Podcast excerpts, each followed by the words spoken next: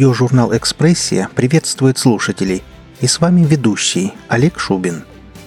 Сегодня в выпуске мы представляем рассказ Рене Маори «Хранитель кладбища» в исполнении Алексея Гнеушева.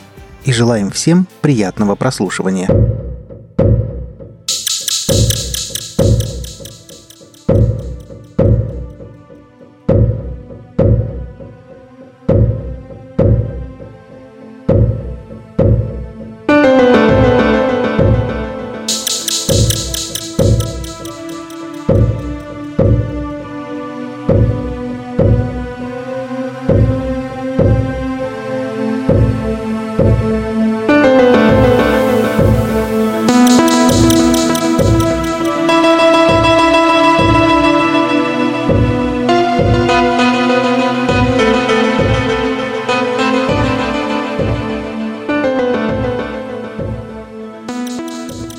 В далеком Тель-Авиве, в районе улицы Бен-Иуда, есть заброшенное иудейское кладбище. О нем мало кто знает, потому что этот клочок земли, уставленный древними каменными надгробиями, спрятан между домами, и проход к нему густо зарос зеленью. Да и кого может интересовать десяток другой камней со стертыми надписями и изображениями щита Давида? И несколько склепов — двери которых давно уже сорваны с петель, а мрачные провалы скрывают лишь пустоту, пустоту и темноту. На что бы ни думали об этом люди, обитатели кладбища трепетно сохраняют свои традиции, ведь их никто не отменял. А самой главной традицией каждого кладбища всегда был и остается его хранитель. Он рождается в тот момент, когда люди решают, глядя на кусок земли — а здесь будет кладбище. И умирает... Нет, хранитель никогда не умирает. Его дело — дождаться дня страшного суда и проследить, чтобы все оказалось в порядке. Чтобы не было толкучки перед божественным престолом, и никто не опоздал или, не дай бог, не проспал.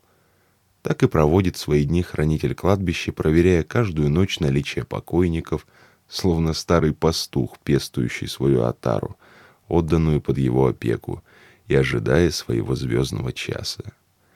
В некотором роде он является пленником клочка земли, которая породила его и вобрала в себя остальных. Все его собеседники давно мертвы, а это значит, что разговоры постоянно крутятся вокруг одного и того же, вокруг их прошлой жизни. А уж если кладбище заброшено, то пиши пропало. Никаких новостей не получишь. В том же чудесном городе Тель-Авиве есть и живые. Они существуют где-то там, за пределами участка, принадлежащего мертвым. Их дома высятся над каменной оградой высотой в два роста самого рослого покойника. Но хранитель уже много лет не встречал их. Возможно, что они давно пропали с этого света и перешли под управление других хранителей других кладбищ. Так думал наш хранитель, носивший красивое и грозное имя Хатулиэль, хотя грозным оно было лишь для знающих слова, а так оно переводилось просто «кот от Бога». Мило, не правда ли? Люди, однако, не вымерли. В славном городе Тель-Авиве они жили, поживали и исчезать куда-либо вовсе не собирались. А чем же так славен этот город, столь часто упоминающийся в нашем повествовании? Чем знаменито это сонмище строений на берегу Средиземного моря, несущее имя «Никогда не спящий город». Он славен молодежью, скажу я вам. Именно там самое огромное количество стихийных и неформальных объединений. Кого только не встретишь. Панки, металлисты, хиппи, где-то даже таятся эмо. А вот и герои нашего рассказа — готы — Три несгибаемых романтика новой формации — Мария, София и Шауль. Если вы не знаете, кто такие готы, то я расскажу. Лица их мертвенно-белые, а глазницы и губы черны, как ночь над Вифлеемом. Это про них сказал поэт. Чьи глазницы чернее измены, чьи ланиты белее, чем снег. Носят они только черные одежды старинного покроя и очень любят все мрачное и прекрасное. Вампиров, тяжелый рок, безысходную поэзию. Их макияжу завидуют многие, кто не может переступить свой статус, навсегда обремененный условностями. А еще они очень любят проводить ночи на кладбищах и в разрушенных домах. Это такая игра, дающая толику жизненности их мрачной, суровой игре. Три наших гота были юны. Ах, как юны! У Марии даже не зажили еще дыры в ушах, проколотые специально для этой вот гирлянды колец, что нежно звенело при ходьбе. И даже не сошла детская припухлость щек, покрытых мертвенным гримом. Не ушла и детская непосредственность, несмотря на весь антураж. И вот, не зная пределов благоразумия, молодая троица давно уже присматривалась к каменной стене, скрывающей неизвестно что. Этой ночью — они решили выяснить, что же прячется среди домов города, а заодно и расширить ареал своего обитания. Пробравшись сквозь разросшиеся кусты, они наткнулись на ржавую железную калитку, преградившую им путь, словно последнее предупреждение на пути в неизвестность. Шауль, не особо задумываясь над этой знаковостью, налег на досадную преграду всем весом и, протяжно взвизгнув, ржавое чудище поддалось усилиям. Три года замерли в восхищении. Их глазам предстало маленькое старинное кладбище, о котором никто не знал. «Красота!» — прошептала Мария и проследовала в обитель мертвых первой, грациозно отдирая по пути подол бархатного платья от колючих кустов. Следом прошла и София, прижимая к груди веер, отделанный траурными перьями. Шауль чуть замешкался, он был самым робким и очень боялся сторожей. Но кому бы пришло в голову нанимать сторожа и платить зарплату за охрану забытого всеми участка? Плюс только что совершенный подвиг по отвиранию старой дверцы вселил в него некое подобие гордости и бесстрашия. Побродив меж старых могил, увитых плющом и несущих на себе пятна умершей плесени, Наша троица смелела и расположилась на длинном могильном камне, под которым была похоронена, как видно, целая семья. Мария извлекла из рюкзачка банки с пивом и огромный пакет чипсов, а Шауль вытащил из кофра фотоаппарат и принялся щелкать им все, что попадало в его поле зрения. «Странно», — вдруг произнесла София. «А почему здесь так тихо? Даже машин не слышно». «Мы в другом мире», — утешила ее Мария. «Это не город, это изнанка. Все, нас больше нет нигде. Нас не найдут», — пропела она. «А мы никого и не ждем», — мрачным басом сказал Шауль. Он всегда начинал говорить басом, когда чувствовал себя неуютно, но не желал в этом признаваться. Так они ели, пили и на свой готический манер веселились. Веселье все-таки посетило их. В конце концов, что взять с недавних детей? Они найдут свое где угодно. А в это время неумолимо приближался час духов. Тот самый час, когда все мертвые выходят из своих могил, и хранитель делает перекличку. Хатулиэль зашевелился в своем склепе, потянулся и выглянул наружу. Он увидел, что на своих камнях сидят духи, которых он знал, как свои пять пальцев — Духи переговаривались между собой, поэтому над кладбищем стоял гул, который витает над любой толпой. Но было и что-то странное, новое. Трое незнакомцев сидели рядом с семьей Галили. Хатулель протер глаза и принялся считать. Папа и два сына Галили. Это получается трое. Но тогда кто же такие эти трое рядом с ними? — они явно мертвецы и внешне ничем не отличаются от любого местного мертвеца, только одеты в старинное европейское платье.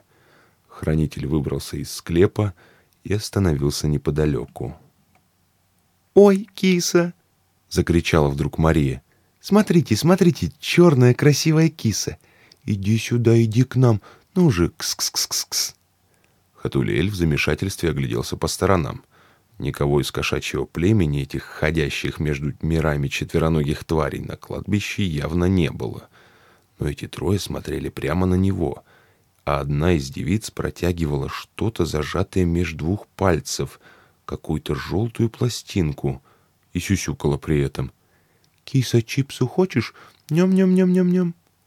Хранитель подкрался поближе, и вдруг, о ужас, он понял, что существа эти воплоти, а это означало, означало, что близится суд, и покойникам срочно нужно восставать, надевая тела, и бежать в Иерусалим.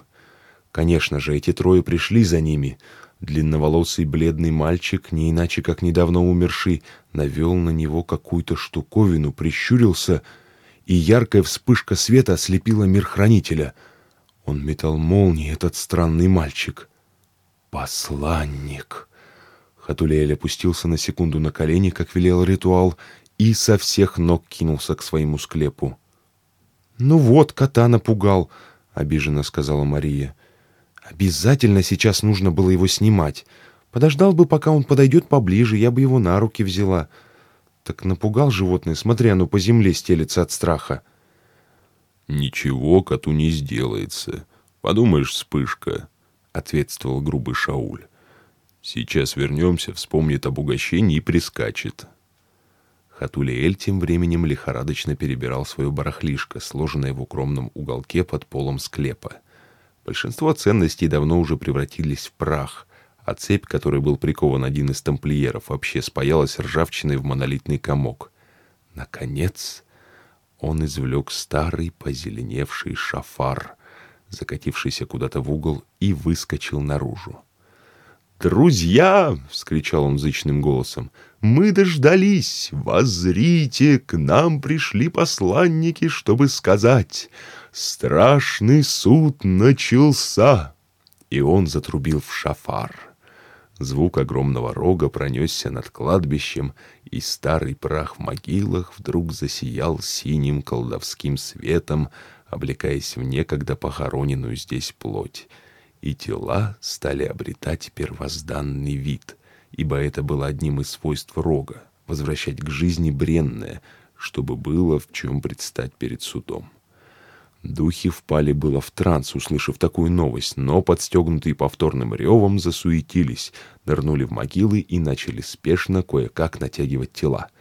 Некоторые в спешке перепутали стороны своих тел и выползали из могил вперед задницей. Благо, видеть они могли и сквозь затылок. «Мне не нравится, как орет этот кот. Он...» Начал было Шауль, но тут же умолк, потому что все кладбище, как по мановению руки, оказалось заполненным лысыми голыми людьми, которые стыдливо прикрывались грязными тряпками. Он замер, указывая на них пальцем и, заикаясь, пробормотал. «Го... гопники!» Мария и София синхронно завизжали, и все трое скрылись за камнем, дабы переждать это собрание. В том, что эти таинственные люди имели недобрые намерения, никто из готов не сомневался. Приобретенная за их долгую бытность готами смекалка подсказывала, что в эту ночь они явно переступили что-то, что никак не стоило переступать. Никому. Даже трижды готом. На этом история милости оставляет их дрожащими за могильным камнем. «В Ярушалаим!» — торжественно вскричал Хатулиэль, вострубив еще раз свой служебный инструмент. Вообще-то этого не требовалось никоим образом, но торжественность момента не смогла минуть его, и он горделиво возносил весть хмурому небу, освещаемому низкой луной. «В Ярушалаим!» — подхватил десяток голосов. И нестройной толпой жильцы кладбища понеслись к выходу, туда, где шумел город — Хранитель бежал впереди всех, пейсы его развивались на ветру, а в высоко поднятой правой руке он держал шафар. Ночные прохожие с удивлением смотрели на кучку полуобнаженных людей, которые с вдохновенными лицами неслись за орущим черным котом. Эта живописная группа бежала вдаль, роняя по пути какие-то истлевшие тряпки, прямо на глазах превращающиеся в пыль. Голые индивиды с воплями уворачивались от редких машин, и их задницы тускло сияли в свете фар. Лысины же их ярко блестели в лунном свете, когда небесная хозяйка оказывалась над ними в просветах между деревьями и домами и одаряла их своим вниманием. И только когда впереди показались очертания Масличной горы, призрачной и мрачной в этот час они сбавили свой бег — Хранитель понял, что пришли они вовремя. Суд еще не начинался, потому что гора была пустынной и безмолвной, лишь редкие бесплотные тени совершали свой ночной променад. «Арье!» — вскричал Хатулиэль громовым голосом, призывая хранителя Масличной горы. «Буди своих! Посланники пришли, посланники!» «Кстати, где они?» — спросил он будничным голосом главу семьи Галили. Тот лишь пожал плечами. «Я их не видел. Я луной любовался. Улетели, наверное, кладбищ-то много вокруг». Ария, маленький иудей в заляпанном талисе, вышел к ним навстречу. Хозяин был хоть и невзрачен, но поистине суров и значителен. Ведь он был хранитель Масличной горы, величайшим, первым среди первых, равным среди равных, появившимся на заре времен, когда был похоронен первый человек, знание о котором дано было всем другим хранителям. «А!» — произнес он, прикладывая ладонь к уху. «Громче!» «Нас призвали!» — прокричал хранитель. «Пора, значит. Вот он, конец света, родименький!» «Как твое имя, странник?» — скучным голосом спросил он Хатулеэля. «Я Хатулеэль, хранитель кладбища в Тель-Авиве». Арья не спеша обошел нежданного гостя кругом, став в этот миг невероятно похожим на того, чье имя он носил. Постоял мгновение, обдумывая что-то, и вновь стал самим собой. Старый лев не увидел в котенке, стоящем перед ним, ничего нового. «Кто такие?» — спросил Ария, тыча артритным пальцем в тель-авивских мертвецов, которые, вдруг осознав свою немертвость, дрожали с непривычки от ночной прохлады и жались друг к другу, чтобы согреться. «Кто, кто? Мои парни! Мужское кладбище Тель-Авива!» «Ишь ты, мужское стало быть! А я уж было засомневался на того вон глядя. А по какой, собственной надобности?» «Конец света объявлен!»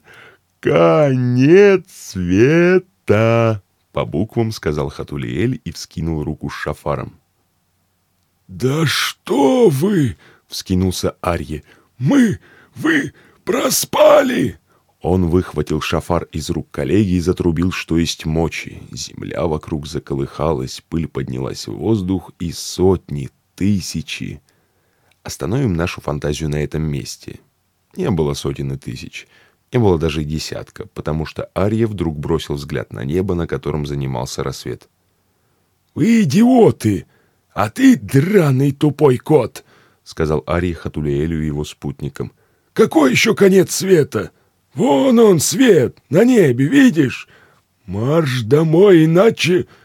Он не договорил и пропал. Вместе с ним исчез и несчастный тель-авивский хранитель — ведь закончился час духов, время бесплотных созданий. Над Масличной горой просыпалось утро. И означало это только одно — конец света отменили, а в свои могилы попасть невозможно до самой ночи. И мертвецы вдруг поняли, что они живы.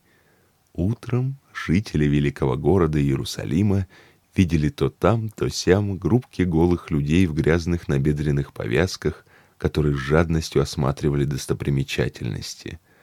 Некоторые сидели прямо на земле, сбившись в кружки, и о чем-то тихо переговаривались между собой. Съезд кришнаитов решили жители Иерусалима.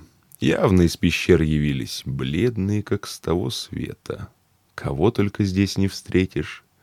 А в газетах появилась заметка о ночных оргиях стареющих нудистов. «Благословен будь, Иерушалаим!»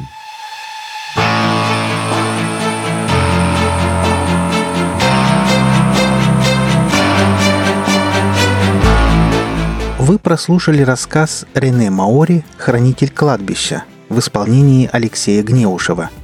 Автору и исполнителю будет приятно услышать мнение о работе. Оставляйте пожелания в комментариях к этому выпуску. Наша команда очень благодарна всем за оказанное внимание. Аудиожурнал «Экспрессия» желает вам прекрасного настроения.